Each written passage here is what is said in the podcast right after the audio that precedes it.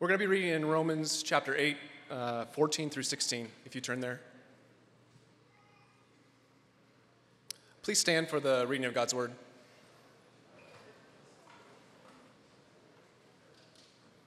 Starting in verse 14 For those who are led by the Spirit of God are the children of God. The Spirit you received does not make you slaves, so that you live in fear again. Rather, the Spirit you received brought about your adoption to sonship.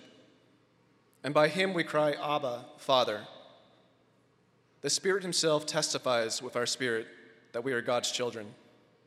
This is God's word.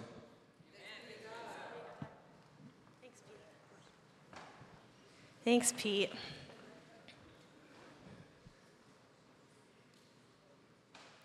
Good morning, everyone. Welcome to Park Hill Church.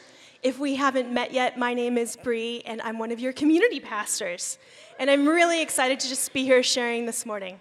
So, this morning we are continuing in our series, Receive the Holy Spirit.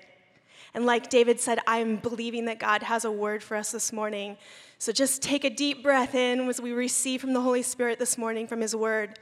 This week, we're going to be spending time in Romans 8, like we just read, talking about the Spirit's role in ministering our identity as children of God. The Spirit's role in ministering our identity. Uh, the internet has made a way for global news outlets, social media platforms, and all sorts of influencers to have daily, even hourly influence in our lives, right?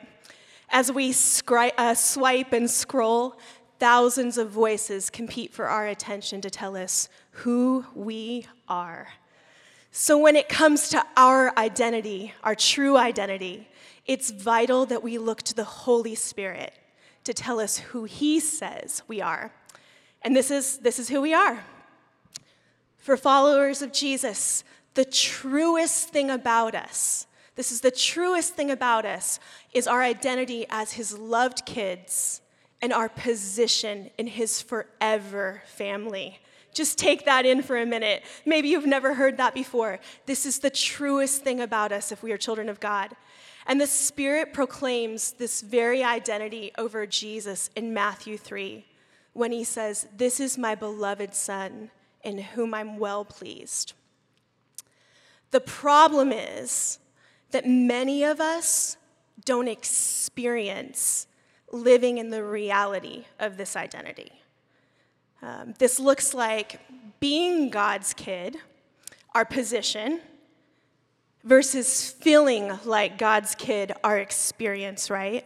So there's this disconnect being God's kid versus feeling like God's kid. And the Spirit, He wants to bring us freedom to live into our truest identity. Last week, David Wade shared about this freedom. Hopefully, you were here. Where the Spirit of the Lord is, there is freedom, right? So, why then do so many of God's kids, why do we experience slavery to fear and false identities instead? Uh, this, is, this is not freedom. I'm really passionate about what we're talking about um, this morning. It's deeply personal to me for two reasons.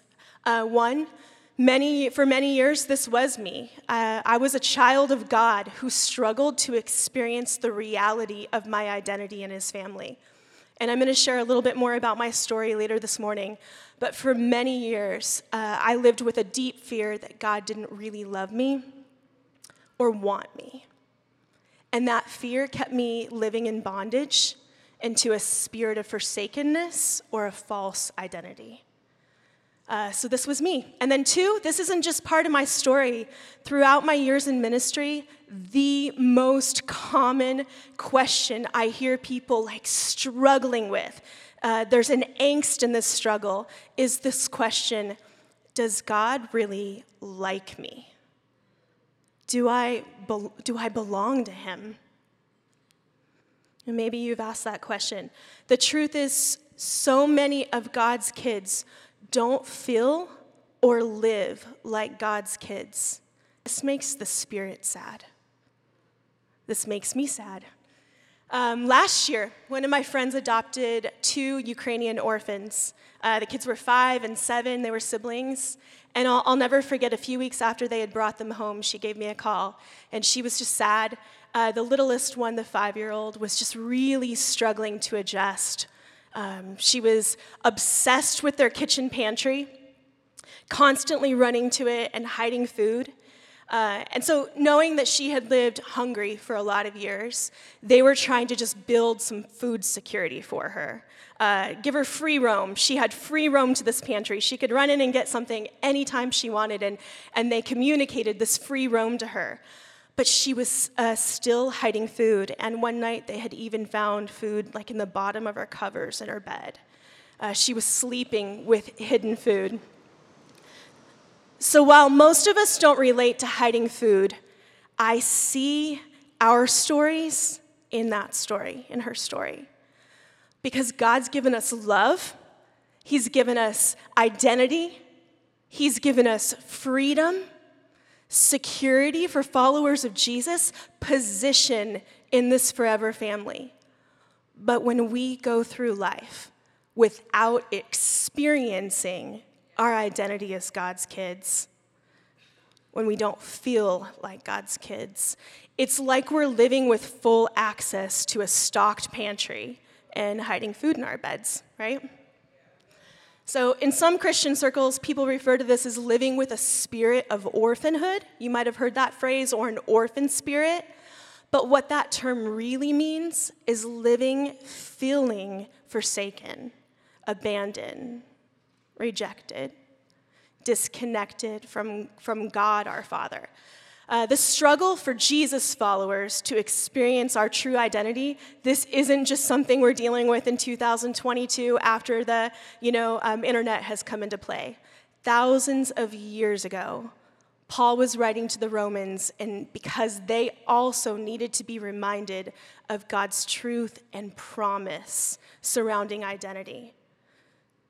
So, throughout Romans 8, we see Paul declare how the Trinity, the triune God, weaves together the story of our adoption. We've been won by the Son, adopted by the Father, and led by the Spirit. This is the Lord three in one, a good, kind, wise authority, making a way for us to live fully and freely as children of God, like we sang about in that song this morning. So let's just jump into our text because Romans 8 doesn't just tell the story of our adoption, it shows God's heart for his kids to experience this story, our story, as reality. So, so join with me, uh, verse 14. Notice right away, verse 14 says, those who are led by God's Spirit are God's kids. For those who are led by the Spirit of God are the children of God. And what does it mean to be led by the Spirit? We talked about this in our Galatians series. You, re- you might remember Galatians 5. Uh, when we become a follower of Jesus, we become God's kid. And God's kids are no longer driven by the flesh, the, the hunger within us that wants to pull us away from becoming the person we're supposed to be, a person like Jesus. But instead, God's kids, we walk by the Spirit.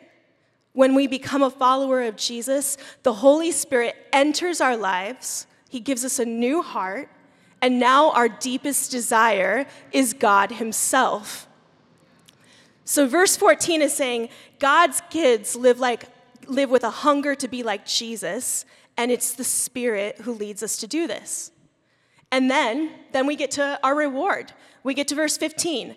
This is our reward as God's kids. This is what the Spirit wants to give us. Even this morning, the Spirit you received brought about your adoption to sonship. And by Him we cry, Abba, Father belonging to God is our reward, church. This is sonship. And I know, sonship, it's not a term that we use today, um, but it's beautiful. It's a beautiful term because it means we belong to the Father. David talked about this belonging last week, right? He said um, that we belong to someone, we belong to God, we're God's kids. We've been adopted into his forever family. And Paul is writing to the whole church here. He's writing to men, women, children. So, sonship, it's not a gender specific term that only applies to sons. The word applies to all followers of Jesus, sexes and ages. It means we followers of Jesus, we're God's kids, we belong to him.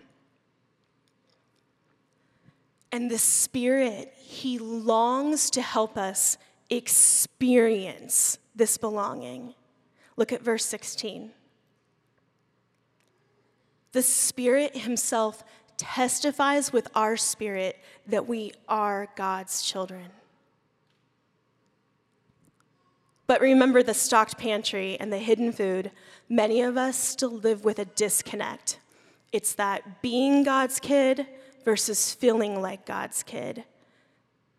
And we live with a disconnect between the reality of our position in God's family and our experience of that reality. And Paul understood this disconnect. That's why throughout his epistles he's already he's always saying, "Become who you already are." He says this in Philippians 3:16, "Only let us live up to what we have already attained." Become who you already are. And Paul points to this disconnect in our passage today when he says, The spirit you received does not make you slaves so that you live in fear. Rather, the spirit you received brought about your adoption to sonship, and by him we cry, Abba, Father. The spirit doesn't want us living in fear. And family, when we live into this disconnect, um, our ability to receive identity from the Spirit becomes hindered. Uh, I'm going to explain, I'm going to share a little story.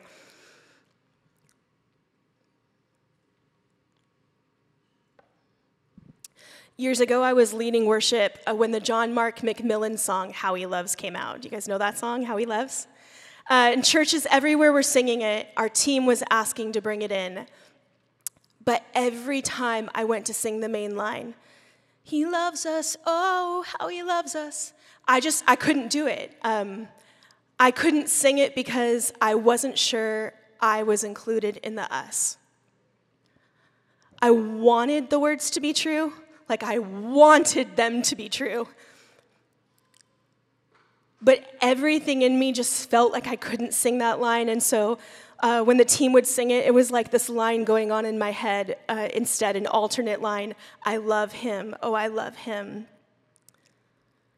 And, and I just, I couldn't make myself believe the words. Um, I knew that I loved God. I knew that was true. I loved him but I was having a hard time believing that he could love me because there were things he didn't stop in my life um, that had caused me pain. And so, can I be vulnerable with you for a minute? I suffered a lot of abuse in my childhood. My home checked all the boxes for all the kinds of abuses, all of them. There were five kids in my house, um, two parents. I was the oldest of five kids.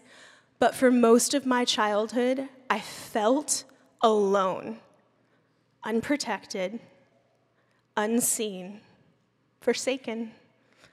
My dad was a pastor, and most of the abuse came from him. And I know that's just gross.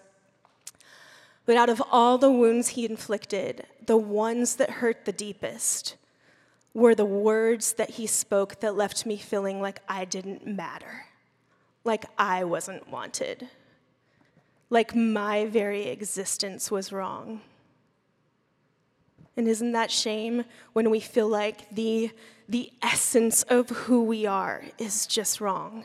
Like we are the culmination of things that have either happened to us or things we've done. That's shame, right? But despite my home life, I grew up loving God. Uh, I loved singing songs to God. I loved being around the people of God being at church was so much better than being home. Church was safe and people were kind. and I heard the Bible preached every week, and I believed the words. Hearing them always made me feel hopeful, like it stirred something up in me. Even as like a little girl, I remember hearing the word and just coming alive. It made me feel hope that there was so much something so much better than what I knew. So fast, fa- uh, fast forward decades later, I was married, I'm, I have three kids, I'm on staff at a church, and I'm leading worship. I'd been walking with God for a lot of years at this point. And, and I'm thankful He'd done a lot of healing in my life. I was in love with Jesus. I was in love with His church. I was spending my life serving Him. And and I was still living with the disconnect that we talked about earlier. I was still living with this disconnect. I believed God's promises were true, but deep down I questioned if they were true for me. I felt forsaken. And I'm going to share a little bit more later about how the Spirit healed this forsakenness in me at the end of our message. But, church, first, I want us to see.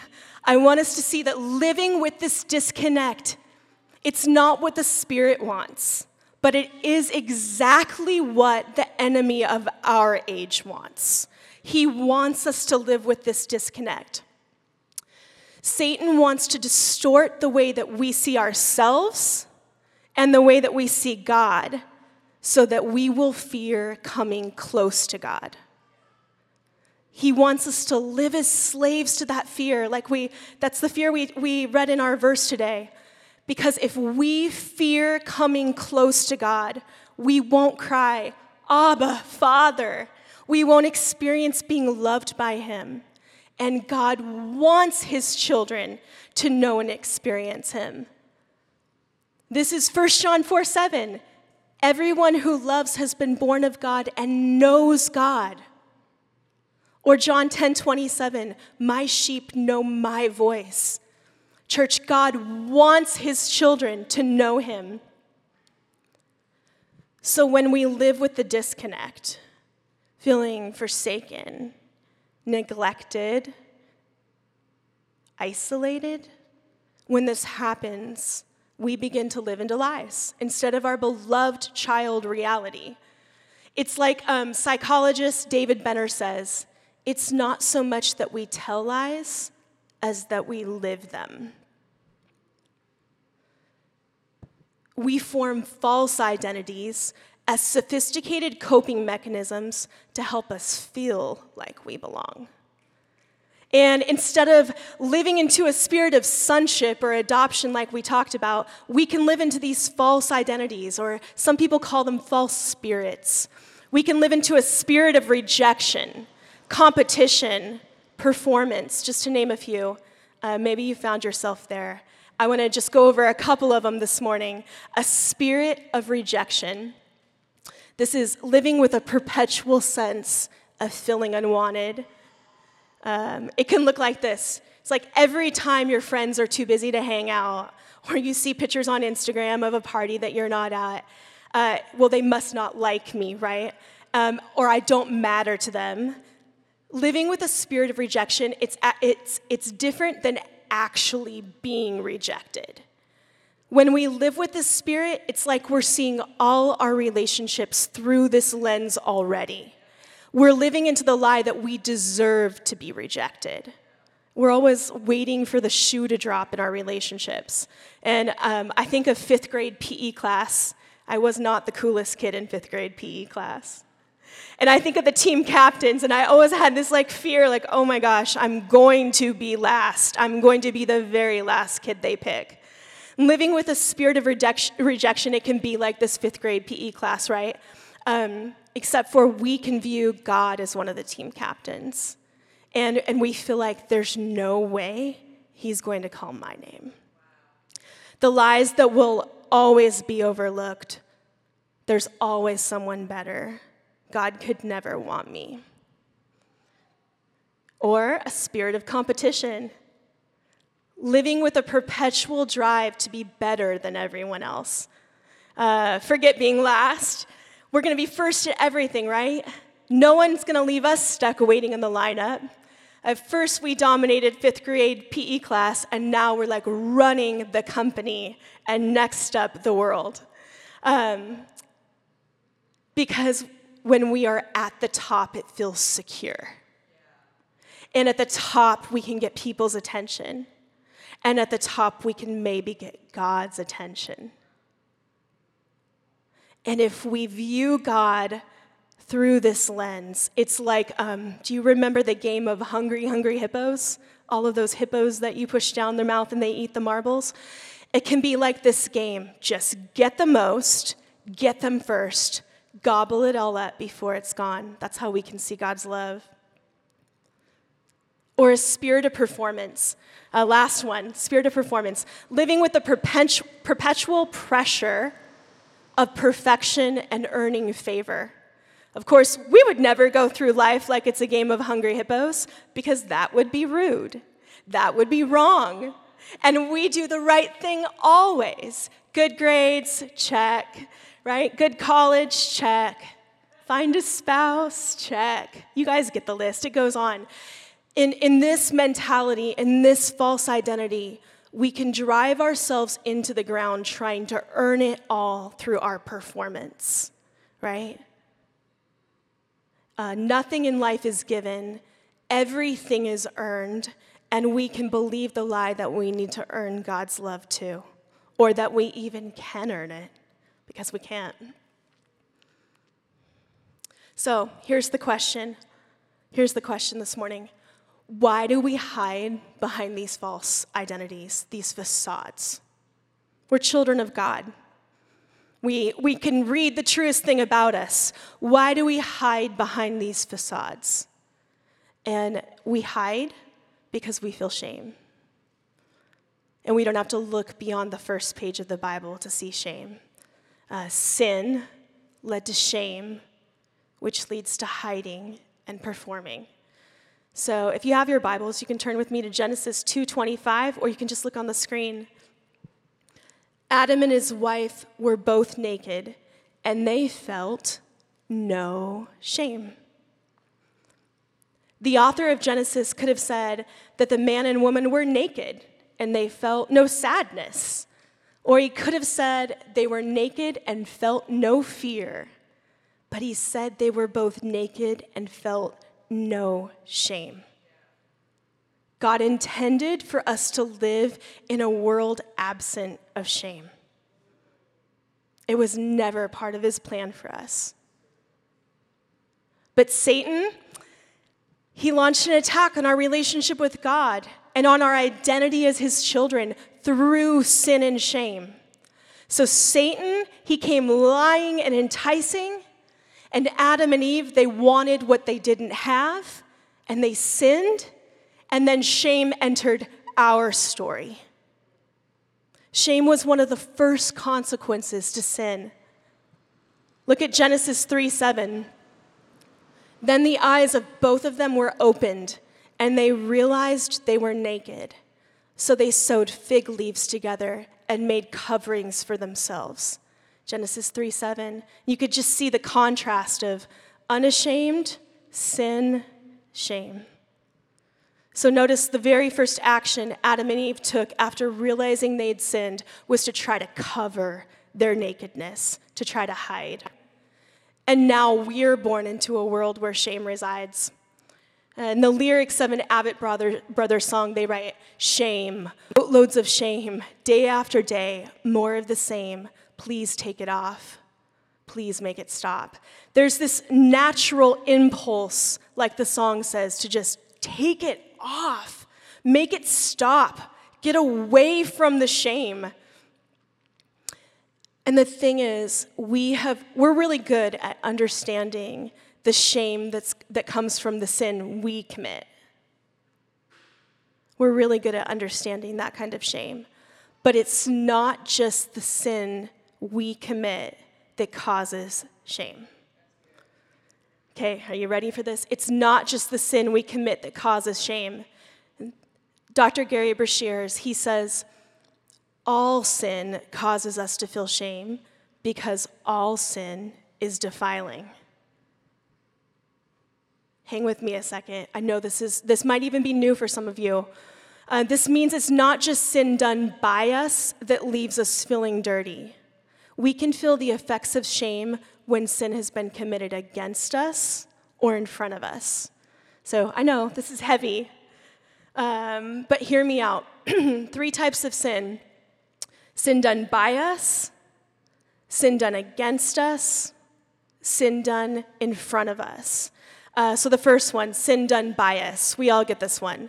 And maybe we looked at porn, we had too much to drink, we gossiped, we lied, we cheated, we stole, we did something wrong.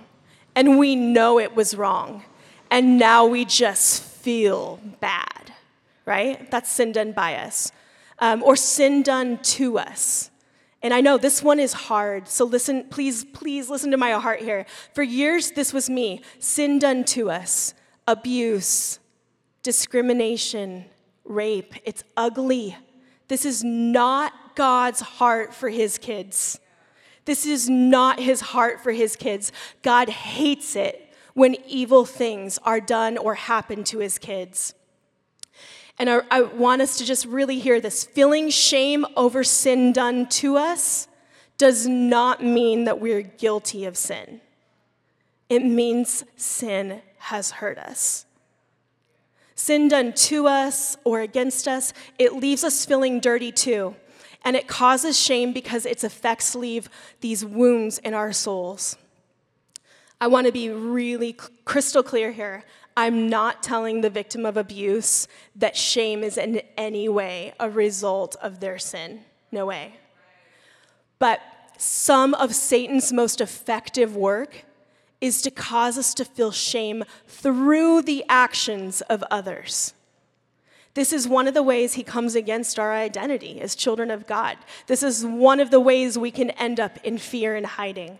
And so um, that's sin done to us. And then number three, sin done in front of us or in our presence. Uh, have you ever sat in a movie theater and there's like an explicit scene or graphic violence, some evil, right? And during the scene, you just want to close your eyes, but it's not even scary. You just want to close your eyes. Or it's like, this is the perfect time to go take a bathroom break. Um, when we watch sin, it just makes us feel icky. And we can leave the theater feeling like we need a moral shower. Uh, this is sin done in front of us. So, three types of sin. Are you tracking with me here? That was a lot. Um, the point is whether our shame is the result of sin that we've committed, or sin that's been committed against us or in front of us, or sin that's been, yeah, committed against us or in front of us, the effect is it all makes us feel dirty. It can make us want to run or hide, like Adam and Eve. And that's why we end up hiding behind those false identities we talked about earlier. Remember, like a spirit of performance or competition or rejection. We live into these false identities as a way to hide. So, sin, shame, hiding.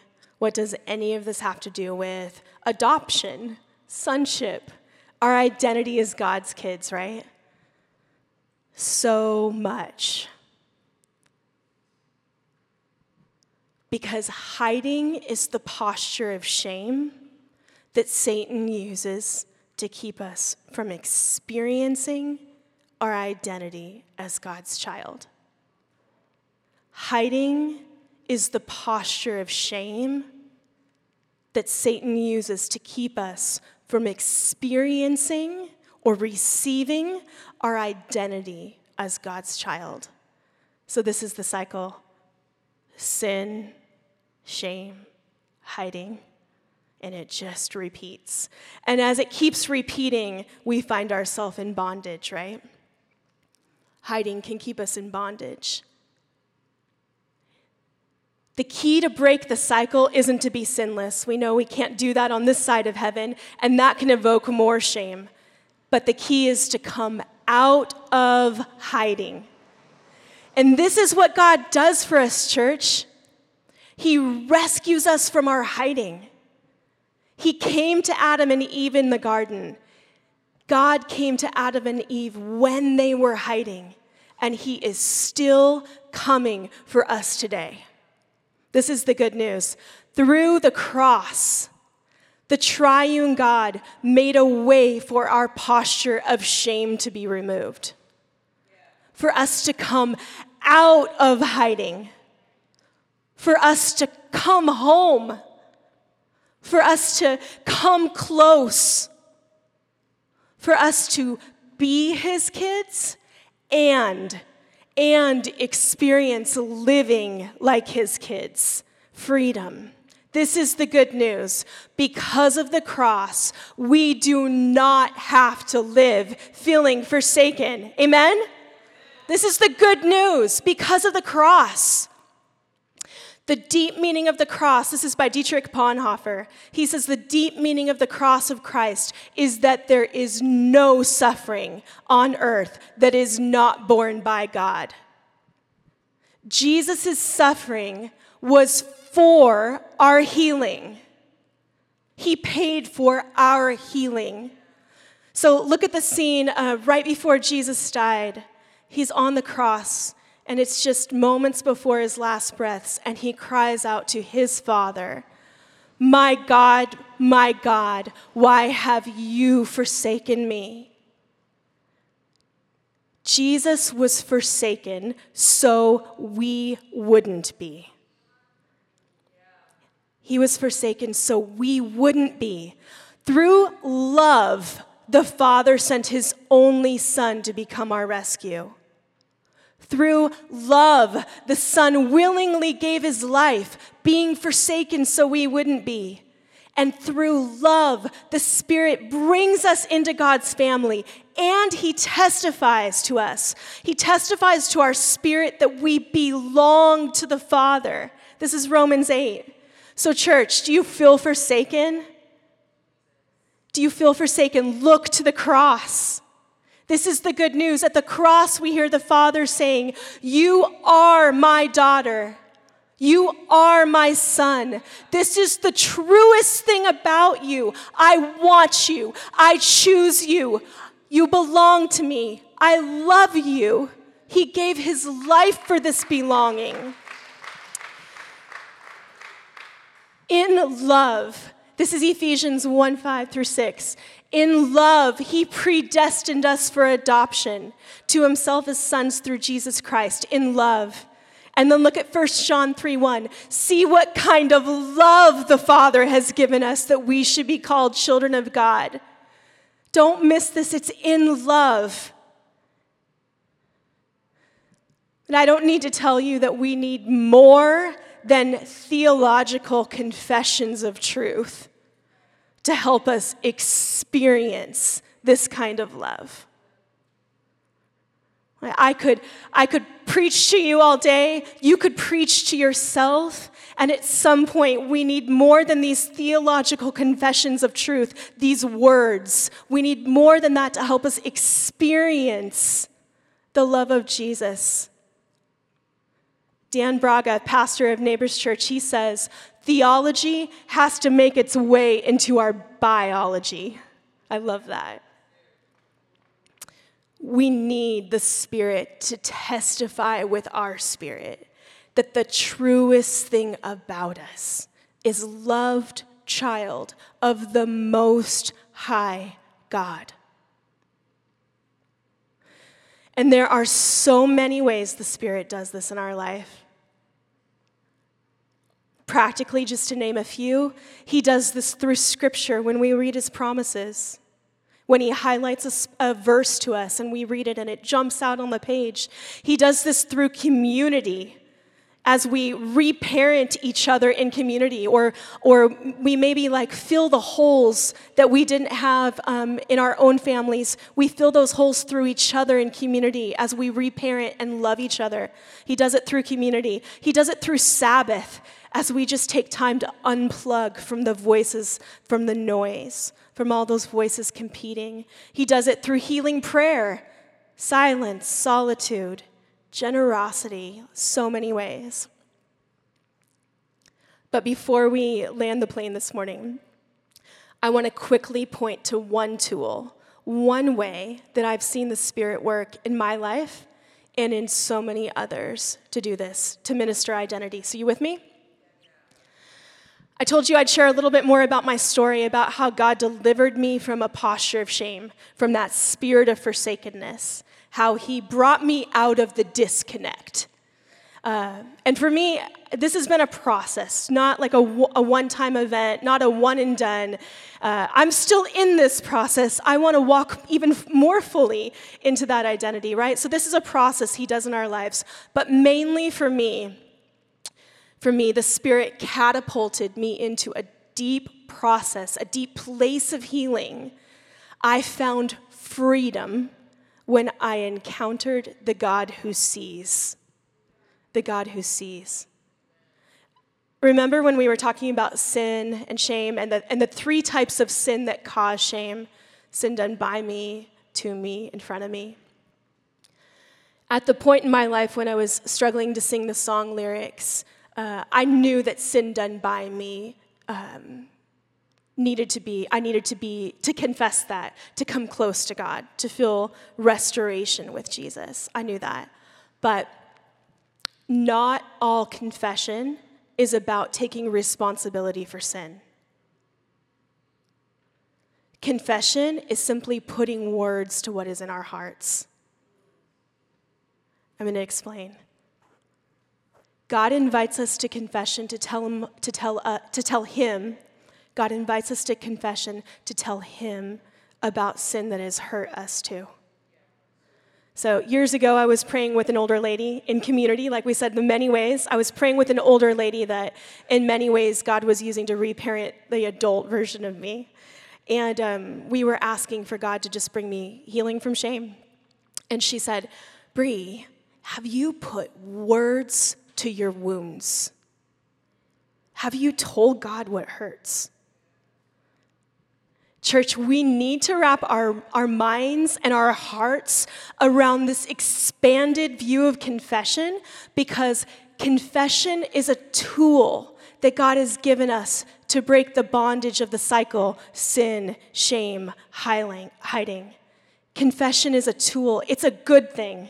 It's not a have to, it's a that we get to and in incorporating this expanded view of confession as a practice in our lives, this is vital. This is vital to the process of the Spirit ministering the experience of identity to us. So hang in there with me. I'm going to explain. I do not want you to think that I'm saying, again, that abuse victims need to confess sin because they've done anything wrong. So please, let's not have any confusion over that. That's not what I'm saying. But what I am saying is that all three types of sin, uh, because they leave us feeling dirty or shameful, God invites us to bring all of these types of sin into the light. He invites us to confession because when something is in the light, we can be set free from it. Confession is a bridge from hiding to healing. And I can tell you this from my personal experience because God used the tool of confession, just putting words to what was in my heart. He used this to help heal my posture of shame, to bring me out of hiding and into his arms. In so many ways, confession, it's like it opens up this conduit of intimacy between us and the Father, right? So when I put words to what was in my heart, when I told Jesus what hurt, what caused me shame, what I feared, that I wasn't sure if he loved me, that I was angry at him for what had happened to me, that I felt like he had left me. When I put words to that, there was nothing left in the dark festering. It was in the light, and I encountered the God who sees. This is one of God's names in the Bible, El Roi, the God who sees. Do you remember a few weeks ago when Aaliyah was talking about the woman at the well? And after the woman had encountered Jesus at the well, She went from this posture of hiding, going to the well when no one would see her, to running into the town to testify about what God had done. She felt seen by God, fully known by Him, and set free. When we feel seen by God, we are in the perfect posture to receive from God. The title of our series is Receive the Holy Spirit. These are Jesus' own words in John 20. So this morning, I want, uh, I want to invite you to receive from the Spirit. The Spirit wants to testify to his kids. He wants his kids to know and feel like they belong to him. So, first, if you're here this morning and this concept of being God's kid is new, and as we're talking about identity and belonging to somebody that loves us, um, maybe something in your heart is just like coming alive. And you're like, I want this. I want to be God's kid. I want to be in this forever family, to be seen and forgiven and known by a good father. This morning, I just want to invite you to come home. Romans 10:9 says, "If we confess with our mouth that Jesus is Lord and we believe in our heart that God raised him from the dead, we will be saved." Jesus is the way home to the Father. He's the way, the truth, and the life. So today, this can be, this can be yours. I'm just going to invite us to bow our heads right now. If you want this, I want to invite you to pray this with me. God, thank you for loving me, for seeing me, for inviting me into your family. Thank you for sending your son Jesus to die and to make a way for me to be your child.